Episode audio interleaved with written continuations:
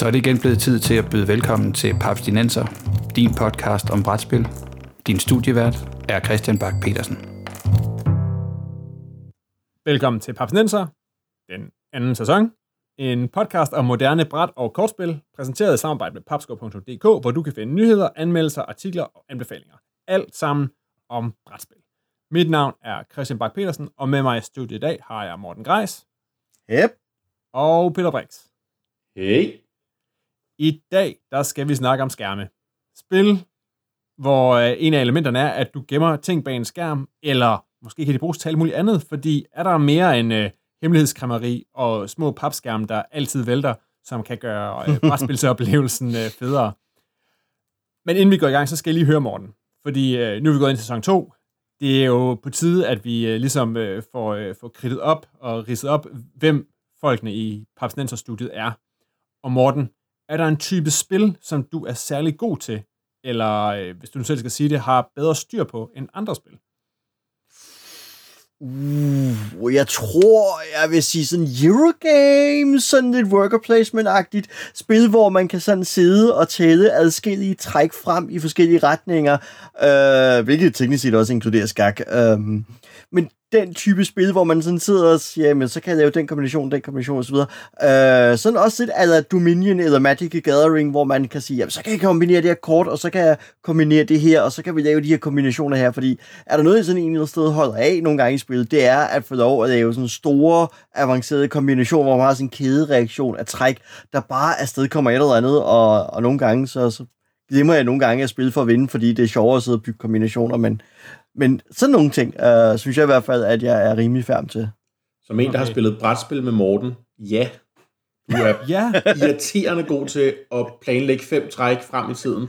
Og når du så kommer med din kombi, og så gør du det, og så gør du det, og så gør du det, og så gør du det, så smilet bliver større for hver kort, du smider ned, der tjener videre end det næste kort.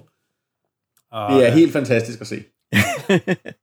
Så du har ret. Det er du god til. okay, tak. Men Peter, hvis vi nu, øh, hvad med dig? Når du nu skal tæve Morten, hvad er det, hvilken type spil er det så, der skal på, øh, på disken? Jamen, altså, der er to typer spil, jeg selv synes, jeg er rigtig god til. Øh, den ene er deduktionsspil. Jeg synes bare, at de er så forbandet kedelige. Men sådan noget øh, Mystery, Mystery Abbey, øh, øh, eller Mystery Express, eller hvad, hvad de alle sammen hedder.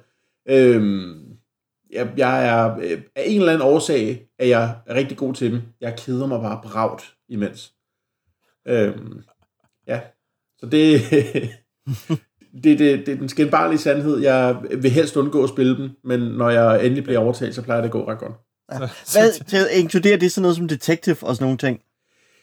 Jeg synes, Detective er deduktion på en anden måde, øh, end Okay. det, jeg tænker på. Så, så Ja. for mig, der er det mere de her... Øh, ja, altså, Cluedo er jo klassikeren. Du, du prøver Mm. på at samle alle informationerne og Ja. øh, ud, ud fra nogle... Altså ud fra, at alle spillere har en del af puslespillet, så prøver du på at være den første, der samler hele puslespillet.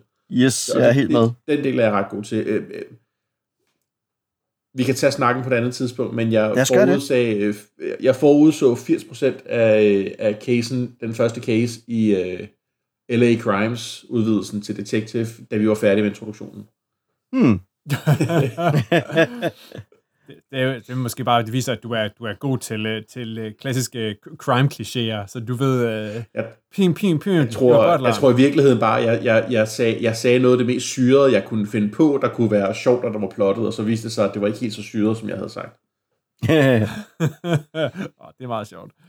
Okay, hvis vi nu skal vente den om, er der så også nogle spiltyper, som I er dårlige eller dårligere til? Er det tile eller er vi ude i noget andet? Hvad siger du, Peter? Mm, mm, den er svær. Fordi Du er, Jeg god, du er tror- god til alle spil. Nej, overhovedet ikke. Men øh, altså, tile, tiling plejer at være ret god til. Hvad pokker kunne det være? Area control måske? Jeg, øh, altså, i, i virkeligheden, okay, i virkeligheden, det er jeg rigtig dårligt til, det er at lave deck building. Ikke, ikke som, i, som i Dominion og sådan noget, men som i for eksempel Magic. Øh, det der med at sætte sig ned, og så have adgang til 9.000 kombinationer af kort, og så lige få lavet en, der er god. Ah, okay. Det er jeg virkelig pivringe til, og det er fordi, jeg begynder at kede mig et eller andet sted undervejs. og så smækker jeg bare nogle kort sammen, der har de rigtige farver, og lægger noget mana ind i, og så spiller vi Magic, og så hygger jeg mig, mens jeg spiller og taber alle kampene. Øh, det, er derfor, jeg, det er derfor, jeg er så glad for Keyforge. For der er det ikke min egen mm. skyld, at jeg ikke har givet sætte mig ind i, i hvilke kort jeg har med. Nej, det er bare dit, dit møgdæk, der, der Det er bare algoritmen. Ja. algoritmen, og det fjollede navn, det har. Okay. Præcis. Spiller det også ind, spiller det også ind i sådan noget, sådan noget living card game noget, eller det er, ikke, det er jo faktisk ikke noget, du gør dig sådan vildt meget i? Det eneste living card game, jeg sådan rigtig spiller, det er Arkham Horror, og der er jo selvfølgelig et, øh, et karakterskabelseselement, som har noget deckbuilding. Men ja. de, de kampagner, jeg har spillet, har vi enten øh, altså brugt, første gang brugte vi bare nogle af dem, som spillet anbefalede. Øh, her er nogle startkarakterer. Og så øh, anden kampagne, der øh, gik jeg på øh, en eller anden hjemmeside, cardgamedb.com eller sådan noget. Og så fandt jeg de tre højst rated dæk til vores tremandsgruppe, og så var det dem, vi spillede med. Oh, din power gamer. Ja. Men til gengæld spillede vi, til gengæld rykkede vi så sværhedsgraden op, så øh, du ved. Okay. Og det er meget sjovt, fordi altså, nu nævnte du lige Area Control, som jo faktisk måske er min yndlingstype spil. Jeg elsker Area Control. Det er tænkt også klart den type spil, jeg er dårligst til. Altså, jeg får jo altid pryl, når jeg spiller Area Control-spil. Jeg er virkelig dårlig til at få placeret mine tropper rigtigt og det andet. Men hele det der med at have dudes eller cubes eller små figurer placeret rundt omkring på kort og rykke dem rundt og have majority og sådan noget, det, det synes jeg er mega sjovt. Men jeg er virkelig ikke særlig god til det. Morten, har du øh, en ting, som du siger, mm, det, det er måske ikke der, mine, mine brætspilskompetencer ligger?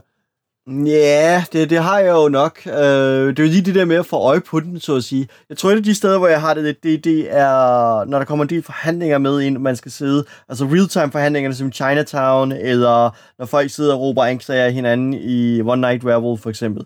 Det ja. er ikke et område, uh, hvad skal jeg sige, det, det er ikke en af dem, hvor det, hvor det er min force helt klart. Jeg er ikke særlig meget til den type spil. Uh, så de der sådan meget hektiske, nu sidder vi og råber forhandlingsting på kryds og tværs, dem, dem står jeg lidt af på.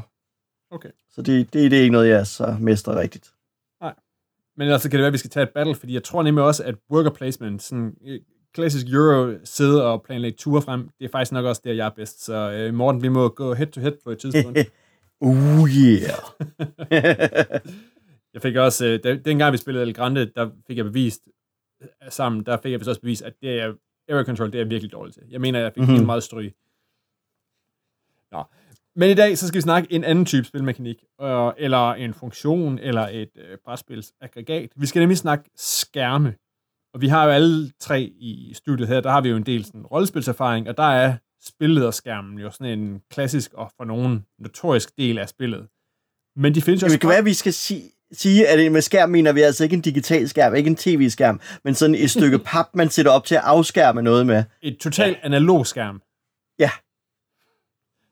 som er, kan forfindes i, uh, i en, en brætspilsæske.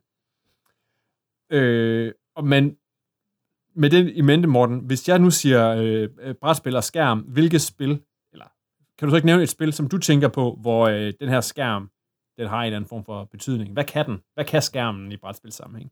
Ja, øh, Mysterium for eksempel. Uh, ikke den ældre version af det, men den nyeste udgave af det, den der, den der, det, det hedder Mysterium, og ikke øh, den polske udgave osv.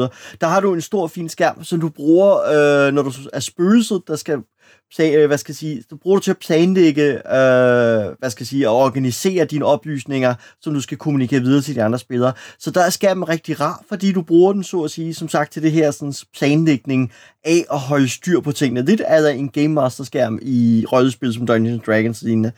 Øhm, og ellers så der, hvor jeg synes skærme er sjove, det er der, hvor man ligesom skal bruge det til at afsøge, planlægge sit træk, og så afsøger man, hvad man har planlagt. Øhm, I Isle of Sky for eksempel, der har man nogle brækker liggende på begge sider af skærmen. Det vil sige, jeg har nogle brækker, jeg har til salg på forsiden af skærmen, og så planlægger jeg, hvor meget jeg vil have for dem, altså deres priser på bagsiden, og så afsøger vi alle sammen samtidig, hvad det er, vi vil. Øhm, du har det også i nogle krigsspil, som hvad er det, Samurai Swords, der også hedder IQ, så der også hedder Shogun, har det, og Rising Sun har noget af det også. At, at der, hvor jeg synes, skærme er, er sjove, det er, når jeg løfter mig og afsøger, hvad har jeg planlagt? Tada! Øh, så at sige. Og det er jo også, altså det er jo, tænker jeg også, det er jo sådan en ting, hvor man bruger dem i for eksempel i Fresco, hvor man Lige præcis. planlægger sin tur. I Fresco, hvor der jo faktisk er dobbeltskærme, så vidt jeg husker. Jeg tror, der er, Ja. har, hver, hver, hver, har både, man har både en til at gemme sine ressourcer, og det er ned bagved, og så har man også Ja. en skærm, der er netop præcis er det der med, at man har tingene kørende bagved. Mm. Ja, fordi det der med at skjule ressourcerne, den, det er der, hvor jeg synes, det bliver lidt kedeligt. Øh, fordi det andet sted handler om, at folk ikke må vide, hvad du har, men hvis jeg nu også sidder med en lille notesblok og er meget observant, så kan teorien jo bare bogføre, hvad du har liggende om bag din skærm. Og det er altid det der sådan, uh, memory-element, uh, hvor det er meningen, at folk skal have deres hemmelige ressourcer, og ingen må vide, hvad de har, men teknisk set kan vi sidde og huske det, ligesom pointscore i, i Small World for eksempel, hvor vi ikke rigtig må vide det, men vi kan i teorien tæde hinandens point og bogføre dem, hvis vi ved. Uh, Og det er det der, hvor jeg synes, skærmen bliver lidt kedelig, fordi øh, det, der er, der er sådan et eller andet, jeg ikke synes fungerer helt optimalt. Øh, fordi det belønner dem, der gider tæde, og dem, der ikke gider tæde, eller ikke kan overskue tæde, de bliver straffet for det. Ja. Hvad med dig, Peter? Hvis øh, du øh, tænker øh, skærmtid, Skærmtid, ja. Nej, altså, i virkeligheden har Morten jo sagt meget af det, som jeg også tænker om skærme. Øh, der, der er mange Eurogames, der har dem, og der er mange Eurogames, som øh, bruger dem, fordi ja, Tadara-oplevelsen, vi alle sammen løfter samtidig og ser, hvem har nu ødelagt mine planer. Det er fa- fa- fantastisk sjovt spil. Altså, øh, det, det er virkelig en fed brug af skærm. De må, gerne, de må altid gerne lige være 10% større og 10% mere øh, ikke vælte overagtige. Øh, mm. det, det, det er godt nok et problem i mange spil, hvor de, hvor de bliver lavet af noget flimsy, flimsy, øh, altså virkelig tyndt og ustabil pap, som du også gerne selv lige skal folde, og så vælter de. Øh, Mm. Men det er jo, det er jo ikke skærmens skyld, skulle jeg til jeg at sige. Det er jo nærmest præcis lige- det der. Ja, jeg sidder lige med, faktisk har fundet mit, øh, mit Strasbourg, som er et, et, øh, klassisk øh, Stefan Feldt-spil. Og de her skærme, ikke, de er simpelthen så uselsmå, at de, Mm. de jo nærmest lige så godt ikke kunne være der. Altså man kunne have lagt en, en, en hånd hen over tingene, og så kunne de have skjult lige så godt, og så ville de ikke vælte rundt. Og den er netop kun til at gemme ting bagved. Og det værste ved de skærme er, at de så samtidig med trykker øh, referencer på indersiden. Mm-hmm. Så ideen er, at man skal både gemme sine ting bag skærmen, og så alle referencer er på indersiden af skærmen. Men den her skærm står jo lidt skråt, så man har lidt svært ved at sidde og kigge ind på skærmen, fordi der, der bliver lidt mørkt, og den står i en dårlig vinkel. Så man har sådan lidt, jeg skal kigge ind på skærmen, men jeg kan ikke rigtig bruge vip-skærmen ned og vise, fordi så afslører jeg, hvad jeg har. Så sådan, ja, apropos øh, dumt design. Husker, husker jeg meget galt, eller er det Rising Sun, som også har øh, special powers trykt på bagsiden af skærmen? Ja, de øh, viser klanevnerne øh, på skærmen, men er det ikke på, er det kun på den ene, eller er det på begge sider? Det, jeg, men der jeg, er også jeg, noget jeg, der. jeg husker at være lidt irriteret over, at jeg, at jeg havde svært ved at læse mine egne evner, men det kan også godt være, fordi det var på en sommerhustur med øl. Ja, og nu har jeg så lige igen kigget på Strasbourg-skærmen, som ikke engang har det der øh, øh, lidt regelforklaring inde på. Fordi det er jo faktisk der, hvor jeg egentlig synes, det nogle gange kan være smart, ikke? at der kan, det, der kan en, en hvis, hvis skærmen er til at, at kigge på og få øje på, hvad der står på den, så er den jo faktisk øh, så er den jo en, en, en, en lidt elegant måde at bruge det der klassiske sheet, hvor der står gennemgang af regler eller regeloverblikning. Mm. Altså, så er det jo meget fint, hvis man lige skal. Ja. have en forklaring på at sige, så kan alle spillerne se, hvordan veksler vi ressourcer i det her Eurogame, eller hvad er det, der giver victory points, eller hvilken turrækkefølge der er. Der er det jo meget godt. Men mm. de bliver tit lidt for små til, at de faktisk har nogen sådan reel effekt, uden at man skal løfte dem op og holde dem op mod lampen. øh, det der med at løfte den op og sådan noget, der synes jeg jo, at der er jo en af mine favoritter. Skærmen er ikke super store eller gode, men i Road for the Galaxy, hvor man jo ikke bare, altså, hvor man løfter op, og i Road for the Galaxy, der er der jo er der seks forskellige actions, og actions bliver kun udført, hvis nogen har valgt dem. Og man har kun så og så mange muligheder for at vælge. Det vil sige, at hver spiller aktiverer en action, så man kan sidde på en eller anden måde og køre et eller andet sats på, jeg behøver ikke bruge den her action, så kan jeg bruge mine ressourcer et andet sted. Men det kræver bare, at Morten, der sidder over for mig, han vælger, at vi kører Explore. Og hvis ingen kører Explore, jamen så bliver den ikke valgt. Hvor man jo så på en eller anden måde, det der skjulte spil, der kommer mellem spillerne, hvor alle folk sidder og siger, Nå, hvis vi nu vælger noget forskelligt, eller jeg kan koble med, fordi jeg regner med, at du skal køre, øh, du skal køre build, så hopper jeg bare med den, og så bruger jeg selv mine ressourcer herover. Det er jo der, hvor, hvor spillet foran og bag ved skærmen, det virkelig bliver sjovt. Det der med, hvor, hvor det- valgene, valgene påvirker de andre, og man også har en anden... Man er ikke, det er ikke bare, vi, nu viser jeg, hvad jeg har gjort, hvad jeg har gjort, men også, oh my god, hvad har I andre gjort, fordi det er også vildt vigtigt for min runde. Og jeg Mm. husker også den skærm, som er en relativt sturdy, faktisk. Altså re- relativt velkonstrueret. Jamen, det er rigtigt. Øh, I modsætning til raflebærerne. puha, det er ikke nogen god ret. Åh. Oh. Det, Hvem, hvem har nogensinde synes det er en god idé at lave raflebær af plastik, og så uden nogen form for filt eller noget indeni til ligesom at tage larmen? Det forstår jeg ikke. det, er en hest, det er en hæslig lyd, når man sidder, der sidder fire mennesker og knaller de der, øh, de der Road for the Galaxy ting sammen. Det er slet ikke til at være. Nej, der, øh, der, skal, der skal en, øh, en, en særlig udvidelse til. Øhm, kan vi komme på nogle andre spil, hvor man sådan bruger skærm som sådan lidt mere aktivt element? Jeg har jo faktisk ikke spillet Captain Sonar, men der er, der er jo skærmen jo også vigtig, fornemmer jeg. Fordi den, den skærmer mellem to hold, og kan også bruges til noget andet. Ja, der er lige præcis skærmen, fordi du fik mig til at tænke på øh, visse figurkrigsspil, hvor man sætter hærene op i hemmelighed, der sætter man jo en stor midlertidig skærm op, midt ned gennem øh, bordet, øh, og så flytter man den, øh, og så afslører man ligesom sine hæres positioner over for hinanden. Så, så der har du også sådan, ja, lige præcis en, en tada-effekt. Men nu har jeg vist sig bare, hvor, hvor er din øh, bataljon af kampvogne, og hvor står det artilleri og så videre, og så bliver der så ikke skjult mere i det spil, så at sige. Uh, men der, der bruger du en stor skærm til simpelthen at dele bordet i to halvdele nærmest. Ja. Uh, ja. Lidt ligesom Ja, Captain altså- Sonar, ja. Ja, og, og altså, jeg, jeg har spillet Captain Sonar. Øh, jeg kommer aldrig til at spille Captain Sonar igen, fordi jeg får stress af real-time-spil, hvor andre folk er afhængige af, hvad jeg gør. lidt, lidt samme grund til, at jeg ikke spiller Space Alert. Men øh, øh, i Captain Sonar, der spiller man øh, to ubåde, som hver især jagter den anden. Øh, og det som, altså, og skærmen er der simpelthen for, at man ikke skal kunne se, hvor den anden ubåd er henne. Så man sidder hver med en kopi af det samme kort, øh, og sidder og sejler rundt, og så øh, gælder det om at prøve på at regne ud, hvor den anden spiller er henne. Eller altså, den anden spiller, det andet hold, man skal jo være øh, otte mennesker til øh, almindelig mm. Captain Sonar. Ja. Så, så, der er sådan, så, så på den måde bliver den brugt til at, at skjule al information fra de andre. Du kan heller ikke se, hvad de andre har, har øh, hvad de har brugt deres generator til at tænde op for af forskellige våben, eller sonar, eller hvad det ellers måtte være. Så på den, det, er, det, er et rigt, det er et rigtig, rigtig fint spil, men hold nu op, hvor er det stressende. Cool.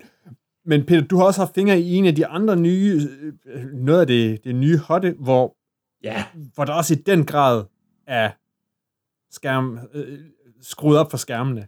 Fordi ja det, du, har, det må man sige. du har spillet Sabotage. Sabotage, ja. Øh, så det er, altså, Sabotage er i skrivende stund netop ankommet fra Kickstarter. Øh, det er, vi, vi har snakket om det en gang før her på podcasten, hvilket resulterede i, at både jeg og producer Bo straks gik ind og baggede det på, på Kickstarter, sådan nærmest mens vi sad og podcastede. Det var meget smukt. Det kan være, vi lige skal, skal, vi, øh, skal vi lige... Øh, Bo, du har også fået et øh, Sabotage og har prøvet at spille det, ikke? Jo, det skal jeg lov for. Hej, drengene. Hold da op, en producer Bo Ja. op. Ej. Undskyld, jeg er lidt, jeg er lidt støvet herude i producerrummet. Det æder med mig længe siden, jeg har været ude herfra. øh, Men Bo, du har også, øh, du har også spillet Sabotage. jeg husker den episode, som var det i går, da vi begejstret sad og snakkede om Tim Fowers øh, Burgle Brothers. Øh, og jeg tror, det var under den episode, som du nævner, øh, Peter, at vi kom til at sige, hey, han har sgu da faktisk et nyt spil op på Kickstarter. Lad os da bare hoppe på den, fordi hans, øh, hans, hans måde at tænke de der agentspil eller sådan noget på, de er meget overdrevet og meget farverige. Men ja, jeg spillede Sabotage i går aftes. Og øh, et lille øh, tomands, eller lille, det, nej, det er ikke et lille spil. Det er løgn. det fylder et, helt, det fylder et helt bord med en, øh, med en skærm nede i midten. Men to hold, to personer på hver. Øh, og nu skal man så skrue sådan tiden tilbage til sådan 70'er og 80'er James Bond. Det ene hold, de to personer på det ene hold, de spiller villains, som sidder nede i deres øh, volcanic lair, hvor de har sat Doomsday-maskiner til at springe jorden i luften. De to andre personer er spioner, der prøver at komme ind i The Underground Volcano Lair og afmontere The Doomsday Devices, inden de springer det hele i luften. Så det er sådan kattens øh, leg efter musen, og man, man ved aldrig, hvor hinanden er. Man har hele tiden handlinger, der prøver sådan at sige, jamen jeg, øh, jeg lyser ned ad den her gang med en lommelygte. Uh, så alle, der står på de her felter, skal nu afsløres, eller øh, sådan nogle idéer. Og der er skærmen afgørende, afgørende, fordi kunne man se hinanden, eller kom man bare lige til at lue lidt rundt om, eller sådan noget, så, så vil altså, det er ligesom en slagskib, ikke? Altså, hvis du ved, hvor ubåden ligger øh, på den anden mands plade, så, er, så, har, du, så har du ramt den, ikke? Ja, og Sænke Slagskibet er et andet genialt spil med en skærm, som jeg ikke ved, hvorfor vi ikke tænker på. Sænke Slagskibet er old, det er old school. Ja, det, jeg ved ikke, jeg ved, ved nutidens unge mennesker, jeg tror, hvad det... Sænke Slagskibet er. Ja. ja. Ja.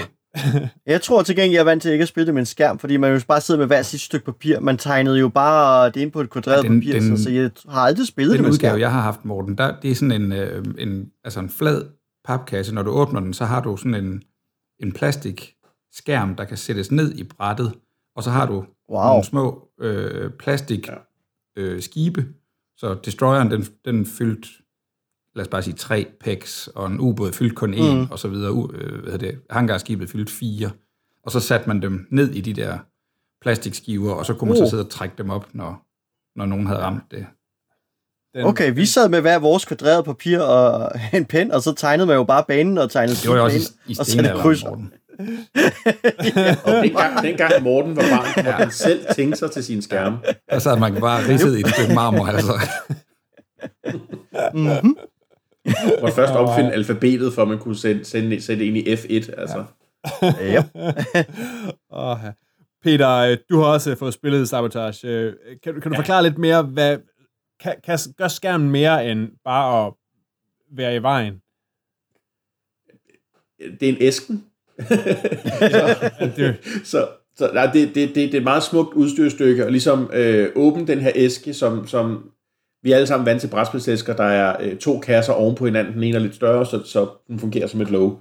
Ikke sabotage. Nej, nej. Så sabotage, der folder du først den ene halvdel af låget af, og så den anden halvdel af låget af. Og så er det, ja, det er den, det er meningen, fuld, at det skal det er folde fuld lågstørrelse. Altså, det er et helt låg, du flapper op til den ene ja. side, og så er det et nyt helt låg nedenunder, du flapper op til den anden side. Ja. Så det er æskens størrelse gange tre, du ender med at sidde med. Mm.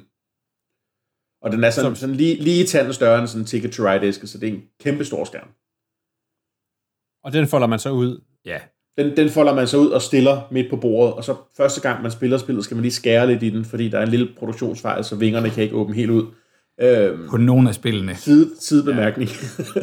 Men nej, den, øh, den har faktisk en funktion, fordi oppe i toppen, eller det der bliver toppen, fordi rigtig. den står på højkant, der er der sådan en lille plastik insert, og man kunne sige, at den, den funktion kunne nok have været løst på mange andre måder også men man lægger nogle små øh, tokens, så begge hold ligesom deler, altså øh, jeg spillede Villain, da jeg spillede det i går, og ved at, at have overblik over de her øh, små cubes, der ligger oppe i toppen af, af æsken, der kan alle se, hvor mange hits har vi lavet på spionerne, altså hvor mange gange har vi ramt dem, og hvor tæt er spionerne i virkeligheden på at, at få saboteret alle de her Doomsday devices, som, som jeg var utrolig interesseret i, skulle lykkes med at springe i luften. Okay.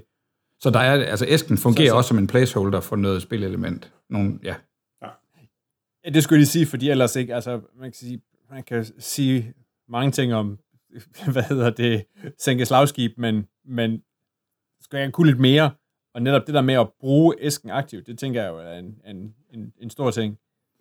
Ja, fordi jeg tror da nok, man, altså hvis vi sådan tænker tilbage til nogle rollespilsituationer, eller sådan noget, hvor man har forsøgt at lave en intermistisk skærm, altså hvis man var, jeg ved ikke, kommet afsted uden sin Game Master skærm eller andet, hvor du sådan prøver at stille to bøger op på højkant eller sådan noget, det, det, det duer jo ikke. Altså,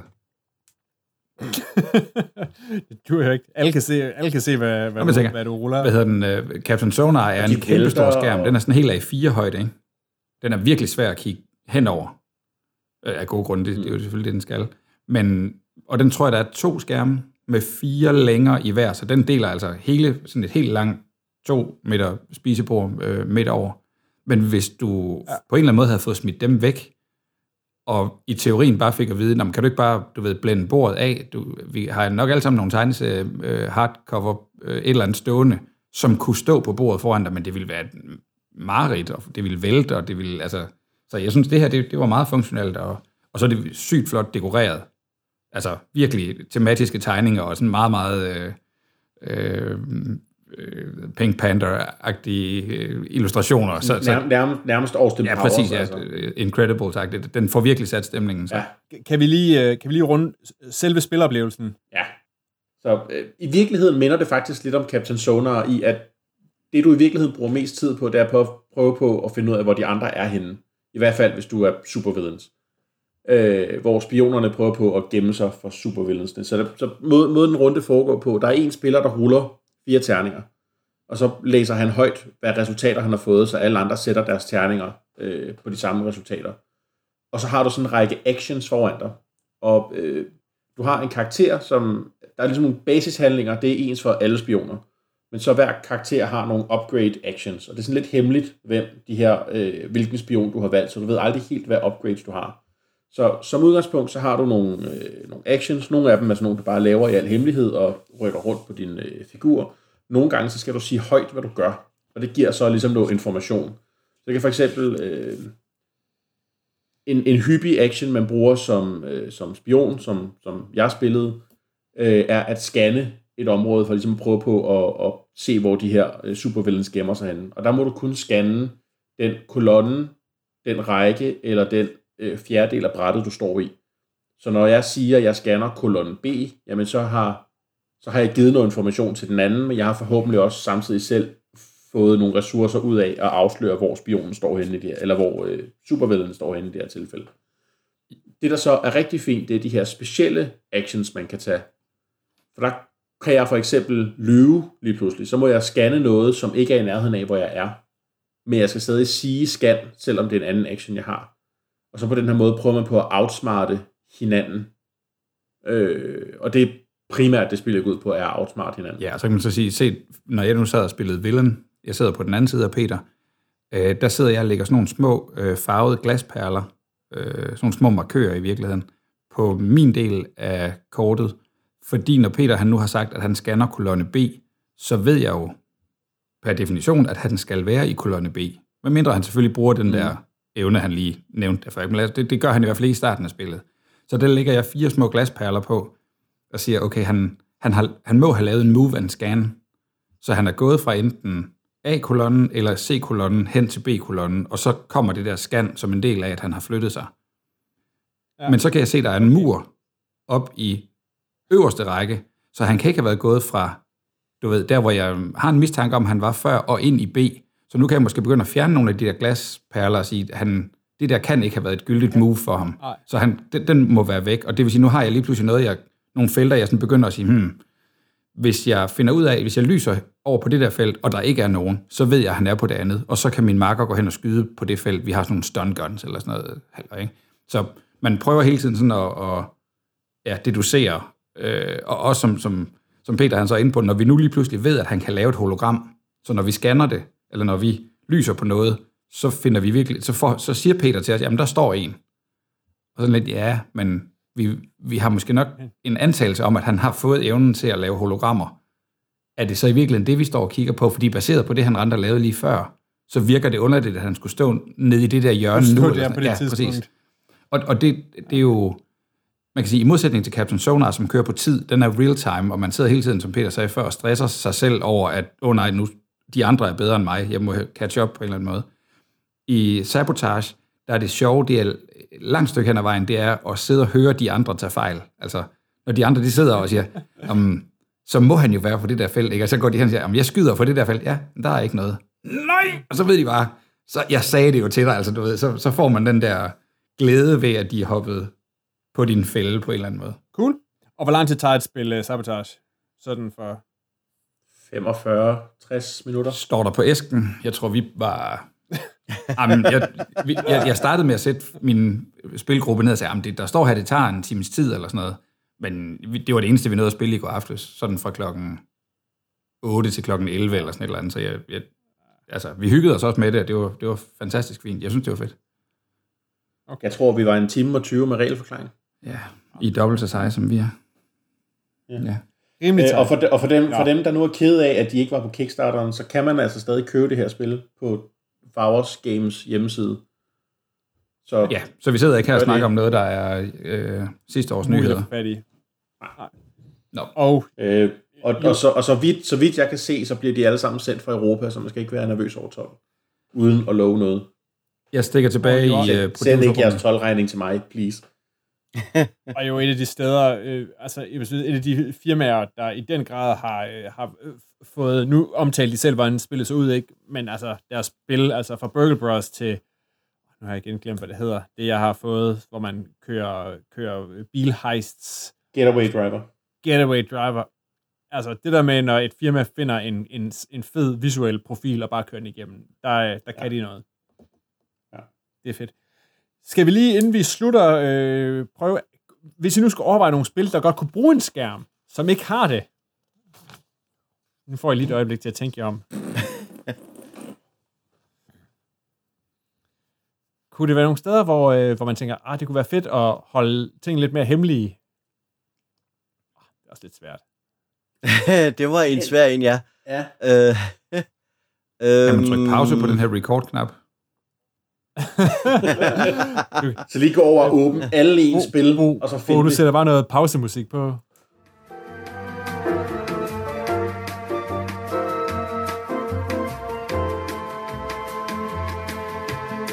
Altså, jeg tror nærmest der, hvor, hvor det skulle være noget, det er der spil, hvor man ligesom, hvad skal jeg sige...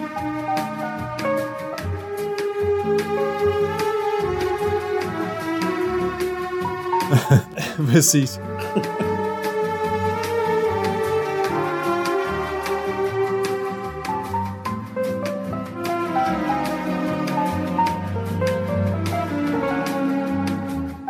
Jeg kan ikke sådan lige komme på en helt specifik titel, men øh, nogle gange kan jeg jo se, når jeg sidder og planlægger og siger, at jeg vil godt lave det her træk, og så vil jeg godt lave det her træk, at jeg et eller andet sted sidder og begynder at lægge kortene med bagsiden nedad på bordet og, ja. Og placere mine ressourcer i små stakke, for at ligesom sige, så skal jeg bruge de to ressourcer der. Nogle gange kunne det egentlig være ret bare at, at kunne gøre det mere åbent. Det vil jeg kunne gøre baneskærm og sige, jamen så kan jeg lægge de to kort her, for den for at spille dem ned fra min hånd af, øh, åben, så jeg kan ligesom holde styr på at sige, at jeg sidder og planlægger min træk, og det kunne jeg gøre bag en skærm. Ja. Øhm, så jeg kan ikke lige komme på en helt specifik titel, men, men der er nogle af de der resource management spil, hvor, hvor det kan være ret et eller andet sted at kunne gøre det bag en skærm på den måde. Sidde og arbejde i fred og ro, så at sige. Øh, det, det skulle være der, hvor jeg ville sådan sige, det spil manglede en skærm. Det skulle være et spil, hvor man har sådan noget planlægningselement. Ja. Evolution kunne være et Ja, Ja. Ja. Evolution, der, der kan man godt sådan, når man, når man lige sidder og, og planlægger sin tur, så, så har jeg i hvert fald lidt en tendens til at så, okay, så nu skal jeg lave et nyt dyr, og så lægger jeg de kort ned her, ja. og så skal den her lige have en upgrade, og så lægger jeg den klar, og så det her, det bruger jeg til, til climate-delen, og for at se, hvor meget mad der kommer, og ja, det, Ja. Evolution Climate kunne være et godt bud. helt klart. Men Christian, er det ikke lige før, du, du, du er inde og berører spil, som i virkeligheden godt kunne bruge sådan Fog of War? Nu kender vi alle sammen nogle øh, dejlige nørdede mennesker, der spiller flat top. Stor hangar, øh, øh, hvad hedder det, under 2. verdenskrig, som det oprindelige spil er kæmpestort og, og, og utrolig kompliceret. Men der sidder man, altså japanerholdet, amerikanerholdet, to personer eller fire personer, hvad man nu vælger at gøre, over for hinanden og spiller. Og der kan alle jo altså se, hvad alle render rundt og laver. Det kan ikke reddes med en skærm, fordi, øh, hvad skal vi sige, frontlinjerne på, på, på krigsbrættet flytter sig. Men der er det jo så, der er nogen, der er nørdet nok til at sige, "Nå, men fint, så må vi bruge tre spil, og en, og en, og en, og en master til at holde styr på det. Ikke? Så japanerne kan få lov til at sidde i kælderen, amerikanerne på første salen, og så er der en game master på, på midteretagen, der kan gå rundt og fortælle folk, Kan være en, en betweeneren. Ja, der kan være kommunikatoren til at sige, "Nå, men I, I tror, I hører noget her, eller I møder et eller andet der. Men der har man rent faktisk den der blindhed, som man vil have i en krig, og sige, jeg tror, de er derude, jeg har hørt, de er derude, men jeg ved faktisk ikke, hvor. Så Det er sjovt, Bo, du nævner det, fordi det er faktisk sådan, øh, rollespil opstår. Øh, Dungeons and Dragons og lignende opstår jo ved, øh, i, hvad skal jeg sige, i nogle forskellige spilmiljøer, blandt andet Braunstein-miljøet, hvor de netop fører krigsspil øh, og strategispil på den, Med den måde, ved at du har dommer, Man må have haft, ja. Ja, hvor du indrapporterer dine træk, og så melder dommerne tilbage og sådan nogle ting. Øh, og det virkelig noget af det, der får, hvad skal jeg sige, flytter skridtet fra, figur, fra krigsspil ja. over til rollespil. Det er den der sådan stommer, der kan gå ind, fordi lige pludselig begynder spillerne så at sige, ah, jamen, så kan jeg jo virkelig også lave et træk, hvor jeg gør sådan og sådan, fordi dommerne kan gå ind og vurdere, kan et træk sig gøre, fordi øh, så, så han ikke bare kommunikerer information frem og tilbage, men begynder også pludselig at kunne vurdere muligheden for at lave forskellige typer Ja. af træk. Uh, så det er faktisk lige der, øh, ret interessant, at du lige bringer det på banen af den grund. Nå, nu går jeg ud i producerrummet og trykker på øh, outro-båndoptageren. Hvis du vil høre Morten fortælle mere om, øh, om, om rollespillets baggrundshistorie, så skal du høre den podcast, der hedder Lænestols Rollespil. Hashtag gratis reklame til Morten.